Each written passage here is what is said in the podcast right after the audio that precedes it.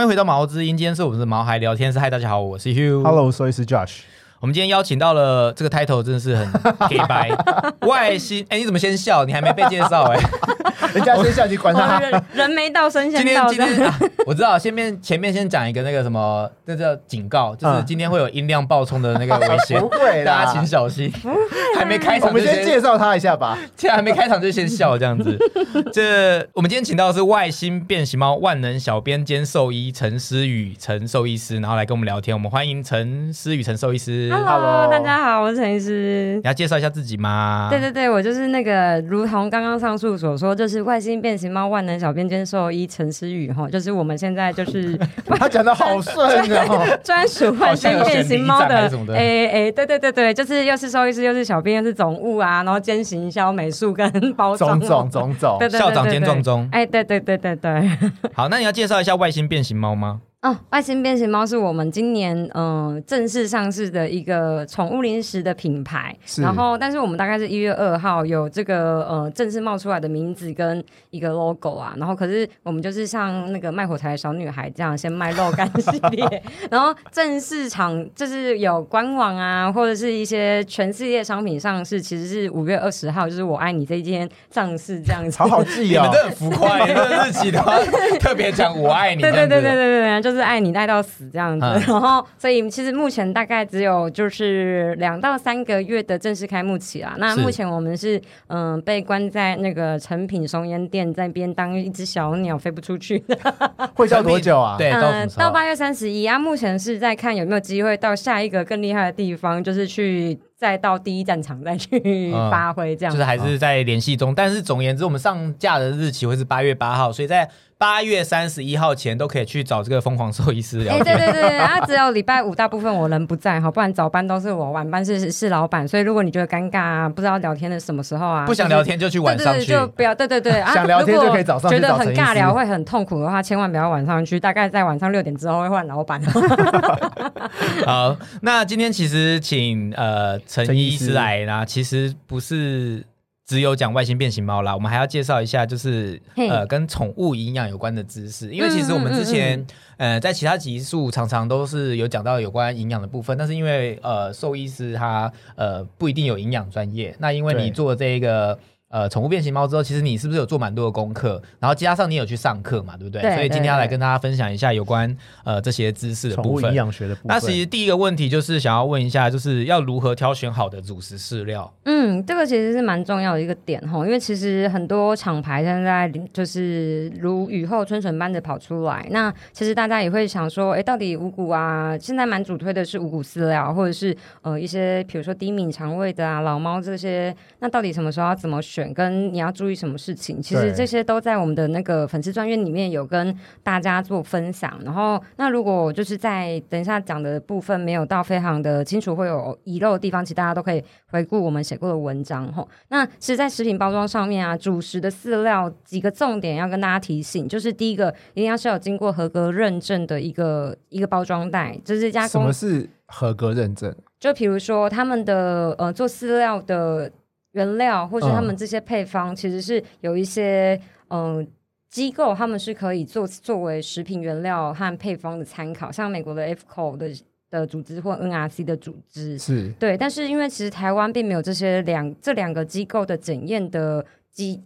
嗯，应该说 double check 的机制对的机制，所以它只能上面只会写说我们是参照 FCO 的建议去下去做这个饲料的配方，所以是建议而已的。对对对哦因为但是台湾还没有像那个人类的食品的那个 GMP 的标章。对对对对，哦是没有办法，就是说我有得到这个认证，但是它基本上如果写它是参照这个下去做配方的处理的话，大部分都是会比没有写的好多了，就是因为有有的是连 FCO 他们都没参考，那 NRC 的话其实是等于是 FCO 上面的 guideline，它就是等于是 FCO 参照它再下来，所以它等于是哦再更高一级。对对对对对，然后第一个就是合格认证的部分，然后第二个是包装上面啊，其实要一定要有营养分析哈，然后在人的食品规范中会更严格，会有除了五大营养素之外，会会需要连一些离子的东西都要写上去。那动物的基本五大营养素就是至少要包含蛋白质的含量、脂肪、碳水化合物、矿物质跟维生素这些。所以这五个一定是上面啊，你在看这个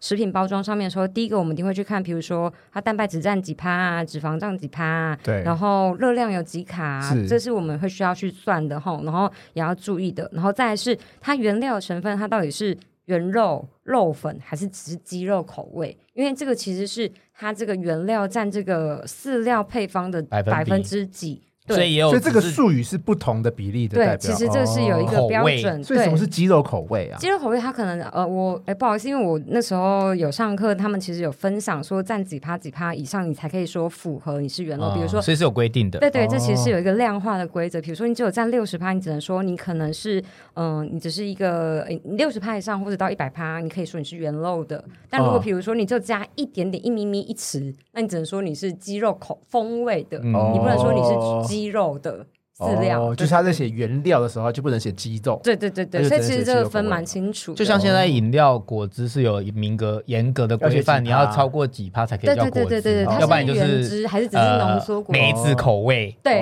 草莓口味，对对对对对对，嗯然后再来就是单位热量哈，这也是蛮重要的，因为其实你要吃多少热量，其实是要从我们的饲料包装上面去做计算的，所以对它没有标基本的单位热量。老实讲，你根本就不知道你在吃多少热量，尤其是需要增重啊、需要减肥的动物，根本就不知道你要喂它多少。对，哦有的人说、我吃很少啊，怎么还是胖？但其实如果它单位热量很高，那等于就是、嗯其实你是吃了太太多单位热量的呃食品进到嗯你的身体，所以其实你再怎么吃再少还是会胖这样子。对，对，那如果你是消弱的动物的话，其实你应该吃单位热量比较高的动的食品，但是如果你知道单位热量很低的，你吃再多它只是撑，但就是水而已。对对，等于在喝空气啊，没有啦，就是对对对，所以这个部分其实都是在嗯、呃食品包装上面会需要在挑选的时候很要去注意的。重要的，嗯嗯嗯，刚刚讲了这些大概的概念之后，我想到两个问题要问。第一个就是你刚刚说，呃，要看营养素的标示，那营养素的比例要怎么去分配吗？就是怎样的比例大概是比较好的？嗯，饲主有要去注意说，哎，应该这个比例，这个比例吗？这个其实蛮要看动物的身体状况，因为如果比如说你是肾衰竭的动物，可能你蛋白质的比例不能太高；然后如果你是胰脏炎的动物或是肠胃比较容易过敏的动物，其实脂肪的比例就要低一点。对，所以这个其实就会比较的，还是需要跟兽医师沟通一下，对对对就是呃，嗯兽医师健检之后跟你讲他需要怎样注意的话，可能就要按照这样子的比例去去去去去挑选食物。挑选你的饲料的需求。对对对，然后所以其实，但是这个很重要，就是不是说万用饲料，就是嗯一样饲料用 一样米养百种宠物的意思，就是嗯什么样的需求要挑不一样的比例的饲料的意思吗？一只健康的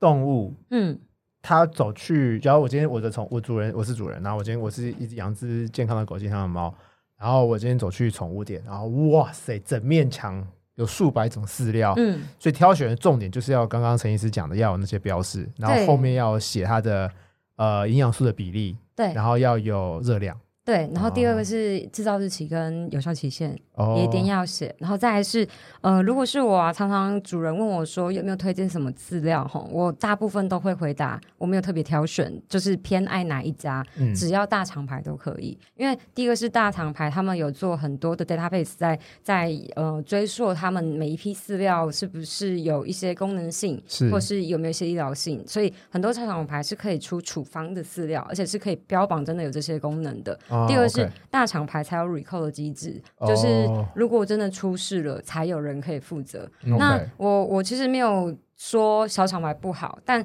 在 recall 的这个部分的话，其实是出了真的有事情，有没有人可以比较保？障。对对对，老实讲，我告诉主人几个大原则，就是第一个，你不要买那个很多人都没听过的，嗯就是没没听过的，但如果出事只有你一个人，也你的力，那就是力量不够大，对你如果你也没办法需要去争呃取什么。对，对然后第二是没有 recall 机制的公司，他们大部分也不会负责，他们可能会觉得是哦单一个体的问题，所以这个大部分是我在门门诊的时候会介绍主人选的啦。那如果你是只健康的动物，就先从这边，就是第一个大厂牌你听过的，然后第二是有 recall 机制，然后再来是有五大标示。然后有制造日期、保存期限，在期限内的，我觉得都可以。哦然后再来是实际上动物吃完之后有没有副作用。嗯有些动物，哎，大家这甚至像落塞那种。对那不是饲料可能不好，有的时候就是不符你体质的问题，这样子。OK，对对对对，好，那刚刚还有提到就是呃热量也很重要，那主人在家要怎么算热量？需要算吗？还是看包装就好？他需要准备电子秤吗？我要补充一下，因为我很常碰到主人说，我就是给他 每每吃三餐，每餐都是两汤一吃。对，你也听过吗？这个主人都很喜欢用自己 imaginary 的那个量杯，对，然后一碗一所以那个匙不是包装里面像那个婴儿奶粉有匙。他们就是要么就铁汤匙，要么就是喝汤的那个汤。羹匙。对对。所以宠物饲料里面没有汤匙，没有没有没有。我们是它应该要出汤匙的啊。我们是量杯啊，哦，对对对然后量杯就会画什么八分之一、八分之二、八分之三、对对对，八分之还有些人也。有碗，然后人家说啊，那像是是吃面的碗，还是吃饭的碗，还是还是铁碗？就说哦，还这个是当兵的大碗，对对对，所以其实这个其实是很模糊的啦。嗯然后那大部分呢、其实就是第一个那个驾许讲的，就是。以量杯，就是因为兽医院大部分都会有秤。那如果它是一只不再会成长的动物，已经成犬成猫了，我们大部分会告诉主人，嗯、它如果是在定期回诊想要控制或是增重的动物，我们会帮他们量好。比如说，我帮你在量杯上面画线，那你可能这段时间二到四周内，你都先吃这样子，我们帮你划线的剂量的饲料的量。然后，那如果你家里有秤，当然是最好。然后，如果你家里比如说小电子秤很便宜啊很便宜啊，就是五百嗯块以内就有了，这对啊样子，对啊，对啊。那误差你也不用说要精细到呃零点零零零几啊，但是至少有一个基准，就是你知道你今天喂它吃多少这样子。对对啊对对对，嗯因为不然你跟我说，哎，我吃的都一样，到底是一样少还是一样多，我就很难知道这样子。嗯对，然后再来是，呃，很多包装袋上会有一个很简略的告诉你几公斤的狗狗或猫咪会需要吃几杯的热量，他们已经对帮你画好，嗯用图示的方式，你只要有量杯，因为很多饲料厂商是会附带着他们家的量杯的，因为你量杯每家厂商量杯也不一样大，你跟我说你拿 A 厂商的量杯来量量 B 厂商的那个嗯嗯嗯嗯，其实也是会有一个落差啦。对，所以其实我觉得是用秤的，老实讲是一个比较客观的计算方式，这样子。所以重点是，其实算热量是很重要的，很重要不是只有买对厂牌、买对营养素，其实热量的控制其实是没蛮重要的。那其实我接下来的问题就是想要问说，因为像是我以前小时候的经验就是嗯随便养嘛，以前的宠物就随便养嘛。嗯嗯嗯嗯那呃是吃剩菜剩饭。就是以前可能对，像我爸那时候小时候，不是我养，是我爸养的时候，他就是喂那种厨余啊，就是人类吃剩的东西。那我想要问，我们刚刚讲是正确的道路，那如果走上不正确的道路，会造成宠物有什么样的问题容易发生吗？就是如果不好好挑选食物，或是营养啊、热量不对，会造成常见的哪些疾病吗？嗯，两位都可以回答。好好好我们会成一只好了。哈，好好，就吃喷的动物啊，如果它是 这样讲是对的，但是听起来好像怪怪就的。是嗯，我只能说就是这就是达尔文的眼界嘛，啊，达尔文，就是适者生存。所以那以以前那样子的动物来讲，其实它们能活下来，有的吃就很就已经很嗯很好了。然后那现在是因为很多人开始把伴侣动物当做家人了，所以他们会更在意这一块。然后再来是医疗在进步了，所以以前这样吃可能活到十岁，他们就觉得哇已经万幸了，就是是已经可以帮他做寿了这样。嗯但是是现在啊的动物，大部分以一般来讲，小型犬马尔济斯博美啊，然后一般的猫很多破二十岁以上的，都是是因为主人开始医疗进步对，嗯第一个医疗进步。把它当伴侣动物。对，嗯然后第二是他们一有什么，他们就立即就医，就是是增加医疗的呃介入的时机点也很棒。然后再来是他们注重他们的饮食。嗯那因为在随便吃了几个状况下，第一个人最常见的问题就是太咸了，是然后跟太油了。因为我们吃的就是比较咸，比较油。对对对对，然后就无乐不欢嘛，就是没有味道，我们过得很痛苦这样子。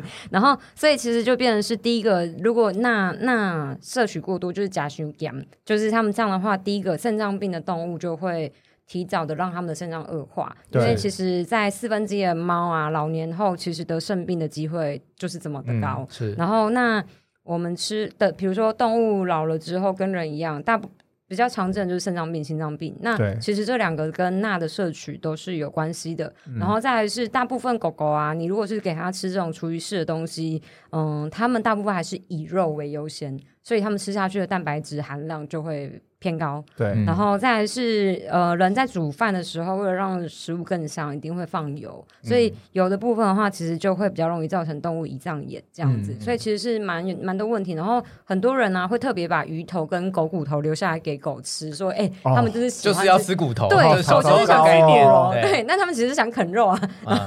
他们其实殊不想要知他们其实想要吃肉。对啊，然后所以营养？对啊，所以其实骨头的部分，其实他们只是想要吃上面的肉，或是哦，可能真的骨髓里面有味道，他们就是填饱肚子这样子。嗯但是其实骨头，尤其是鸡骨头啊，有些人喂的都是比较多，常吃的是鸡鸡腿、嗯鸡翅剩的。那对，其实鸡骨的方面都很尖锐，所以他们在刺穿动物的胃肠道的风险就会非常的高，这样子。嗯对，所以就是呃，以前的人的喂养方式跟现在的方式其实就是差异很大。因为在我父母那个年代，老实讲也是都这样子养，对啊对，但是。啊，狗死了，就是再换一只，在路是边再捡。因为以前的流浪狗猫也相对的多，啊所以根本就不会有这种来源缺乏的问题。对他们就觉得这就更不重视上天生命，对对对，他们也觉得我们尽全力照顾他们了啊，嗯这是来去就是老天的旨意了，对吧？生命教育的概念是这样子笑怪怪，但是真的蛮好笑的。但是你说的是对的，就是对啊对啊对啊，因为其实我觉得总总而言之，结论就是知识的缺乏啦。因为现在这个我们现在这个世代就是比较有这样子多的卫教知识，然后很多的平台跟呃很多的兽医师也有在做这些卫教的宣导。啊啊那加上现在兽医院也比较普及，所以大家都可以更容易轻易的接收到这样的资讯。嗯那其实就可以把这样的资讯传达给长辈，让大家知道，其实现在应该是要这样子养才对，会比较对他们比较好。对啊嗯，，但是就是奉劝事主一句话，就是常常长辈就会回一句。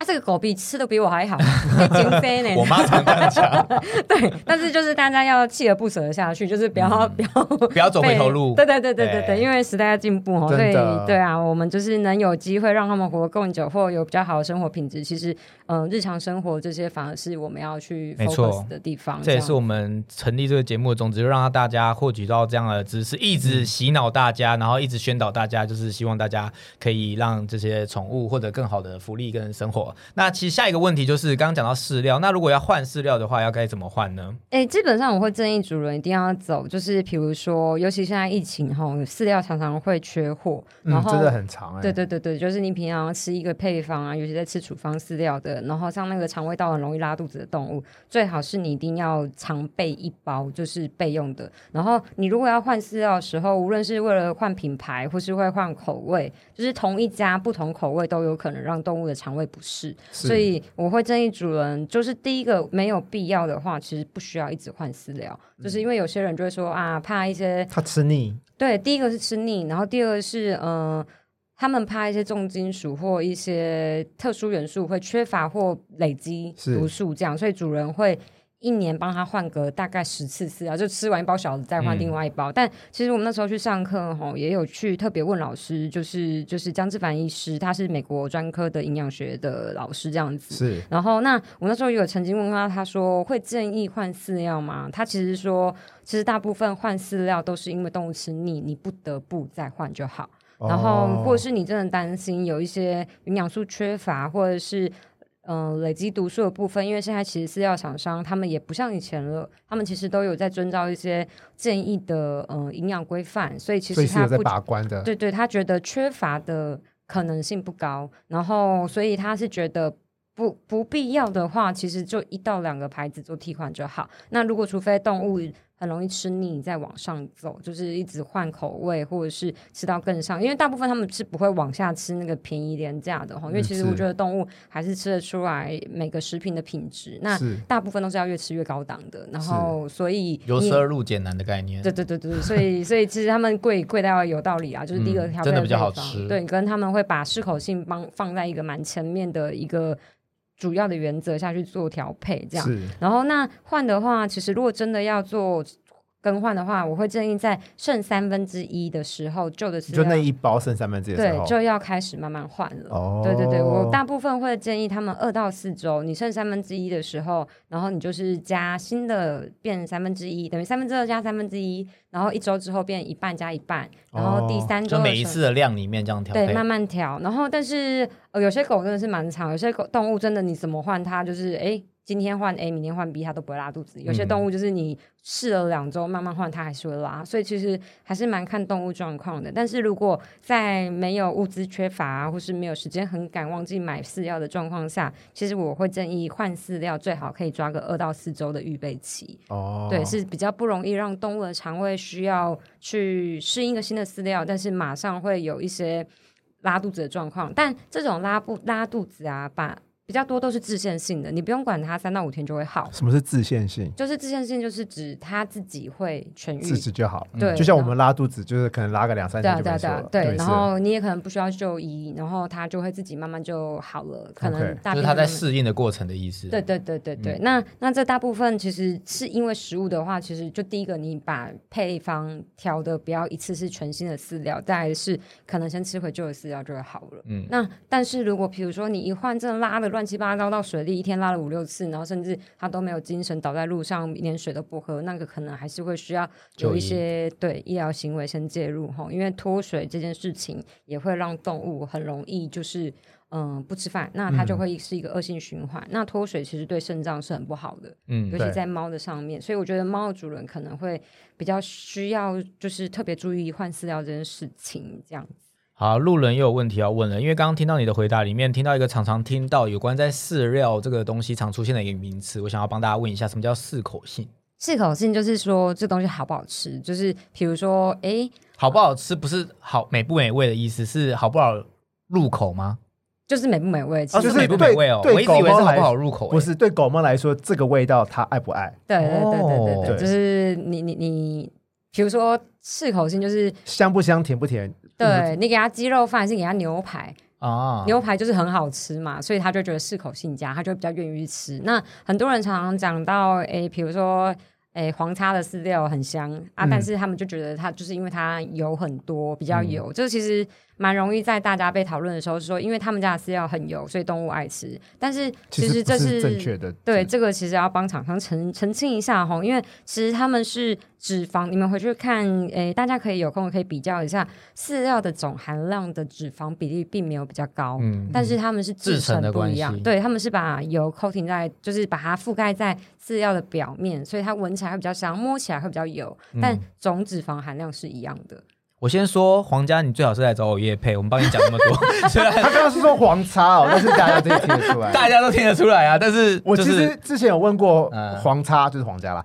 我之前有问过他们的那个兽医师，他们有嗯说他们是因为油脂在制成过程中，假如加热的话容易变质，对，啊所以它是在最后的时候才最后一道才喷洒，没错所以它比较不会变质。对对对，所以其实是为了营养量的考量，对，而且脂肪其实本来就是增加风味的一个一个好步骤。对对，你又帮他多补一句，真的要找我们叶配哦，不然就帮你白讲话了，啊那也讲都是记得找我们，事实啊我是我是陈医师，我是陈医师。都可以合作。外星变形猫的那个万能小编，对对对兼兽医师陈思宇陈思宇好，我要把你们拉回来。总而言之，就是适口性真的就是不是我想的样子，所以大家就是有问题都要问兽医师。就是因为我原本想象，我听到这个三个字的组合适口性，我一直以为是容易入口，但其实不是，是好不好吃。其实对。其实你要讲这样讲也没有错，因为它应该说它的那个干粮的大小，嗯。跟它的形状，嗯，跟它的一些角度，嗯，其实也是有差的，也是有差的。对对对对。但是还包含了好美不美味对意思，是还包含了对，就像大狗是大颗粒，小狗是小颗粒，这个其实也是一个适口性的。你叫小狗去吃嗯大颗粒，它们也不会想要吃。对了解对，所以对对对，对这个也是我们会考量的一个点啦。那比较有趣的是，我上次去参加那个呃营养学工作坊，他们嗯就是也有在说这几个大厂牌，他们其实是会为什么每一种饲料会有三角形、圆形，甚至是不同的有一个花形的那种，对对对，嗯。其实他们那个都是有经过研研究。究的，对嗯他们会做一个玻璃的板子，然后去慢摄慢慢速摄影动物在吃饭的时候，他们舌头卷的哇，这么高级的，对对对，很有趣哦。他们那个研究其实是他们在录影，然后慢速录影，看动物吃进去之后，这个饲料比较容易被卷起来的角度跟哦什么样的形状，他们比较容易入口。嗯然后他们是从下面用一个透明的东西往上入影，哦，所以他们其实他们做的很仔细的研究，哎，对对对，他们所以除了它的原料本身之外，跟它制成之外，它的连形状都有去做研究。对对对，尤其是在牙齿的保证的饲料，其实它要就是要有物理性的摩擦去做解压的效果，那个都是要去符合狗，因为狗跟猫的齿式老实讲还是不太一样的。很多主人都会说，那我给它吃牛奶饼干就好啦。哦，这个我就会跟他说，这绝对没有用。就是一般来讲，我们会建议的一定是要符合有一个机构是什么牙牙牙牙牙齿的是 V V O H C 吗？总之就是有一个机构对，对对对，有不好意思，兽医牙科的那个机构，对对对，他们是要有那个认证的才有洁牙的效果。那一般来讲，比如说市面上很多洁牙骨啊，对不对？就算做成 X 型或是 Z 型无所谓，就是反正就是再怎么吃洁牙骨都没有比刷牙好。嗯我都会跟主人说，就像人你一天刷两次牙，你都还会的还是会蛀牙了，何况你他只吃零食的解牙骨，怎么可能就不蛀牙？对，所以只是辅助而已。辅助，但是那个是用在就是主人，就是第一个，你至少吃零食有一些有一些帮助，不要说好像吃爽的这样子。因为我自己现在是从事宠物食品的部分嘛，那我们很常别人问我们说，那为什么动物一定要吃零食？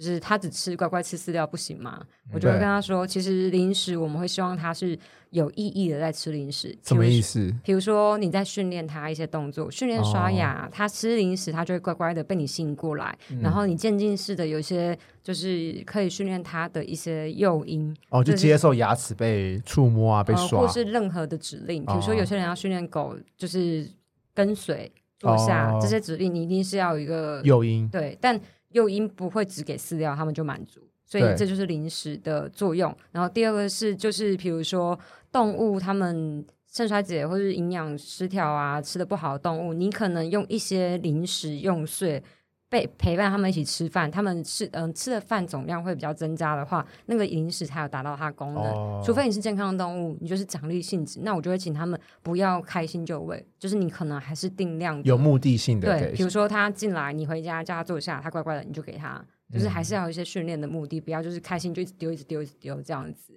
而且，嗯、饲料也是不能无上限的吃，对。就，是饲料其实是有一个建议的吃的呃量啦。就像我们刚刚讲，就要用那个量杯啊，或是用电子秤。对对对对对，嗯那一般的话就是你你呃。算热量是会有一个公式的吼，因为在我们那个粉砖上面有分享，跟大家讲说怎么计算这个动物一天所需要的热量。那在两公斤到二十二公斤的动物，比较简单的一个公式就是你三十乘以你的理想体重这个值加上七十，就是你的基础的一天的代谢的热量。所以这个三十是固定值，不管它几公斤，只要是介于二到二十二公斤，对对对对，狗猫都一样嘛。对对对对的哦，就是三十乘以理想体重，对对对然后加七十。对，然后但是这个是基础的，那你要看你现在是位于是哪一期的动物哈，比如说你现在是生长期的狗狗，你可能热量是要比较高的，它就要再乘一个 C 值。嗯那 C 值的会取决于不同年龄层，或你比如说，呃，你是销售的动物，你可能要乘以一点六到一点八倍。那如果你是怀孕的狗狗，或者是你是老年的狗狗，这个 C 值都会不一样。那在这个在粉砖上面都有跟大家做分享吼。那如果是低于两公斤或大于二十二公斤的话，他们就会有另外一个是比较复杂的公式，但是可能用口述的部分比较难做讲解。那大家就可以上那个粉砖上面，我们再跟大家做分享粉砖有两个，一个是外星变形猫，一个就是你刚刚很 gay 掰的 title 叫做外星变形猫外能小编兼兽医陈诗雨，都可以找到这个相关因为还在平移这个平台中，所以两边的卫教文都有在跑啊，嗯所以大家应该都很轻易。的找得到，到时候我们会在我们的那个文呃文字说明里面放上这些相关的介绍，可以大家自己再去找。对，那再来，我还要继续问，就是呃，我看到你的粉砖上面讲说，呃，动物的瘙痒其实跟食物也是有可能有关系的，是吗？嗯，是的，就是，但是这个其实有点复杂哈，因为嗯、呃动物的瘙痒是有蛮多可能性的，比如说它是过敏，那过敏的话，它可能来自于环境过敏，来自于食物过敏，有可能是寄生虫细菌哈，所以其实大部分我们在排除食物过敏这件事情，前面有很多事情要先确认。第一个，这动物有没有定期做驱虫的动作；第二个是它走路的路线有没有它走完哪一条路有草地、有沙子还是什么东西，它特别容易会开始瘙痒。然后第三个是它有没有固定一周到两周洗澡的频率？有些人可能半年都不洗澡，所以他会他会抓痒，身上都皮屑，老实讲就很正常。嗯，是然后第四个是它有没有可能对洗剂过敏？他是不是每次都洗完澡、美容完回来之后才特过敏？别痒。对，嗯那全部都排除了之后，会跟他们确认，就是大概有没有季节性，有嗯没有一个规律性，就是什么时间做完什么事情，它特别容易哦，就像雨季之后，或者是放晴之后，或者是冬天过完之后，对，或者是洗澡过后吃了什么东西过后，它特别容易痒，就要把所有的原因都排除了之后，我们才会考虑食物这件事造成它过敏。那一般来讲会造成动物过敏哦，大部分都是蛋白质，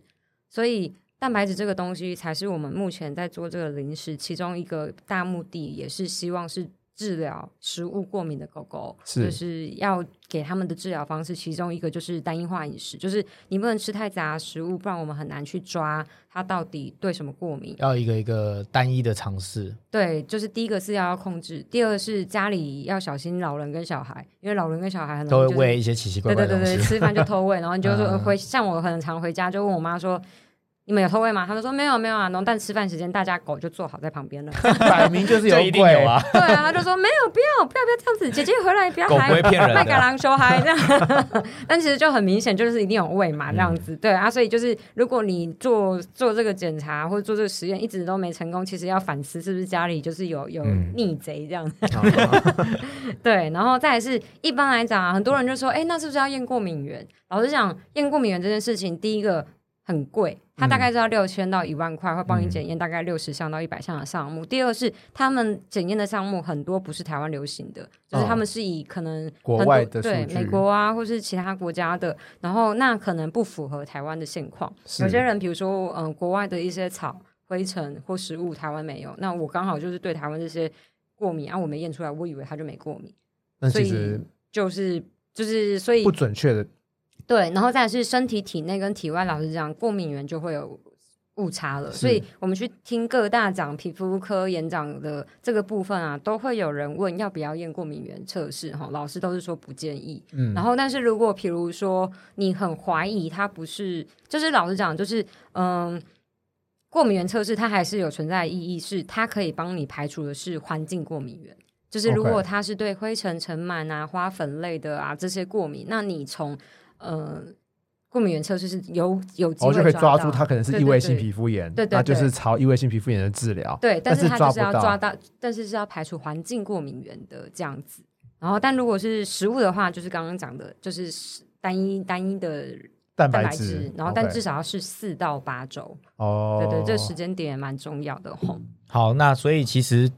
饲料部分讲完了，其实今天最重最最重要最重要的就是，其实宠物外星，哎，等一下忘记你名字，外星变形猫主要做的是零食，所以我们要来问一下零食的部分，就是呃，零食到底要吃多少才是正确的？就是可以无限量的吃吗？还是其实它是有一个呃依据的？嗯，基本上的话，就是这个有一个 ten percent rule，就是老实讲，这个就是指零食是不能超过一天总热量的百分之十。所以你要知道它总热量多少，你才有办法去算它的零食热量，一天可以吃到多少。公详细的公式就是刚刚那个陈医师讲的，但是大家就是要按照你要先算出热量，然后再算出百分之十可以吃的零食，哦对对，然后才可以去得到它最后可以喂多少零食，然后零食上面应该有营养标示，就是热量也不能。超过这个，比如说是一百，你就可能一百可能只有两根什么之类的，对对类似对这样的概念。对对对然后因为每个零食的热量也不一样，对。所以就是要 case by case 去算，就是没有一个对对对 overall 的概念。对对对。但总而言之就是 ten percent rule，。对 ten percent rule 嗯 OK，那那如果要要怎么挑选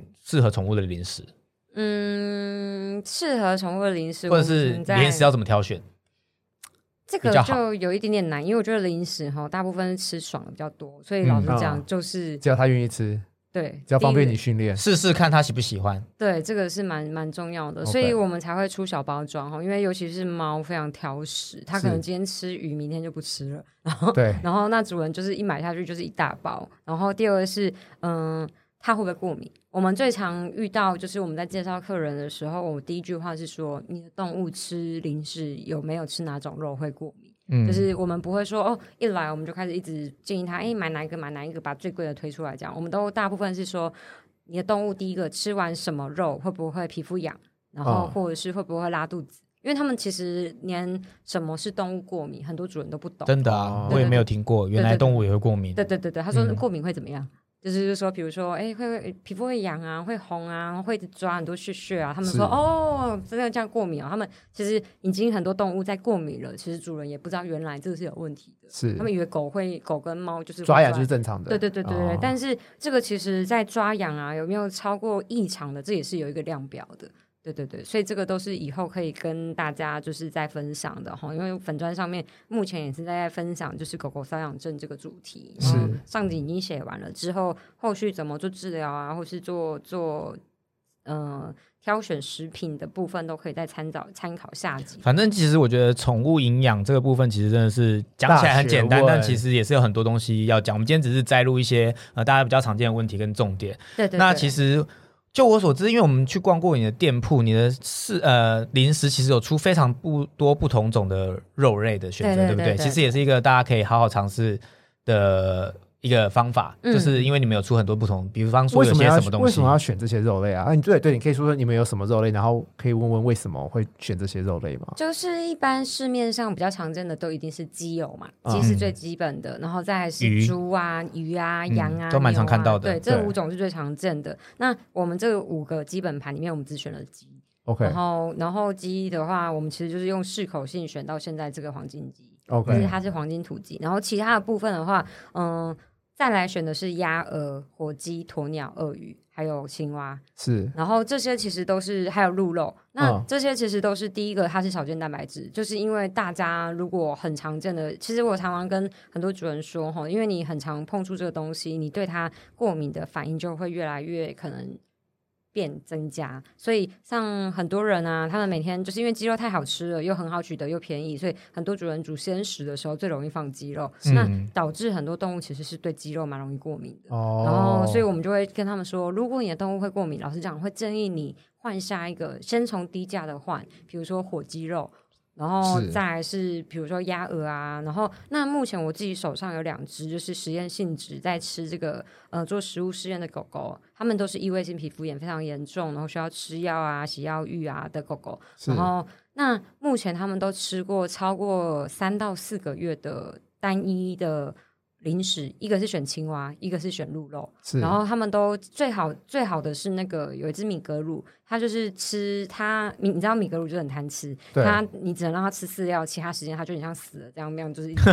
然后它就脚也关节炎啊，然后眼睛也看不到啊，所以它就脚脚晃晃啊，眼晃晃这样子，是。然后，但是它主人就很希望，就是在它有生之年，可以让它可以开心的吃零食过生活，所以是。就另外一位医师就介绍他来找我这样子。然后那后来我就请主人，比如说我说你选一个肉就好，然后我们就至少两个月都只吃这个肉。后来那个主人选的就是青蛙，嗯。然后他说因为吃一只感觉好像有点哦，好像有点太奢侈了，所以他一只把它分成六天份位，就是一天吃脚啊，一天吃哦对，四肢头跟身体这样。然后他说吃了这个加嗯、呃洗澡，然后跟鱼油，然后其他保养品之后，嗯。它其实最好的效果是他本来一周吃一颗药，对。诶一天吃一颗药，可以进步到一周只吃一颗药。哦，对，所以其实这个是还养的状况有大幅改善。对善，改改善哦。非常非常非常多这样子。大家如果有时间的话，在八月三十一号前可以去松烟成品呃找他们。然后那个青蛙，刚刚讲青蛙本人其实蛮惊悚的，就是我觉得不是很多人都可以。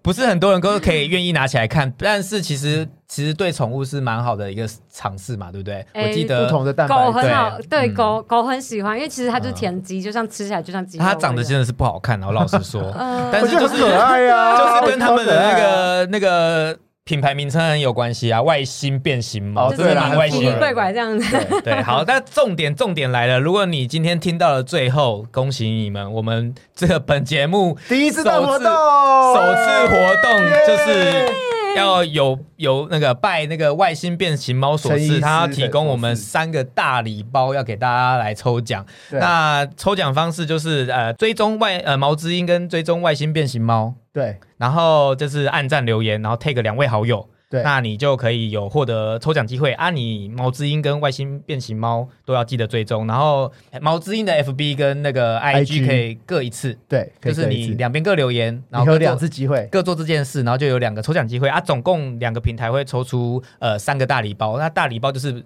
不不止一样东西的意思。那我们非常谢谢陈医师的这个谢谢热情赞助我们哦可以办这第一次的活动，然后希望可以呃让支持我们的粉丝呃有呃就是得到抽奖开心的感觉。对 如果你幸运抽到的话，那详细的内容会在我们的那个贴文里面公布，然后它的时间就会在我们上架的八月八号到八月十四号的晚上九点。就是呃八月八号晚上九点到八月十四号晚上九点截止，然后之后我们就会来抽奖送给大家。那留言就是留在那个八月八号那份贴文下面。对，那反正总而言之，如果我们有漏掉什么的话，到时候我们贴文会再写详细，那就是以上面的为准。对那就是因为我们就是运费也很贵啊，所以就是台湾限定啊，就是 台湾寄得到的地方 都可以来抽。对啊，那个我们国外的粉丝就拍谁啊？啊，就是因为吼，阿讲拍谁他听得懂吗？就是 sorry 啦，就是 那个我肉品无法寄出。目前就是对有关法规的部分，因为这个都是呃是呃宠物零食都是肉做的，所以可能也会有一些问题，所以包括邮寄费也会比较麻烦一点，对邮寄的过程可能比较麻烦，那就是台湾粉丝限定。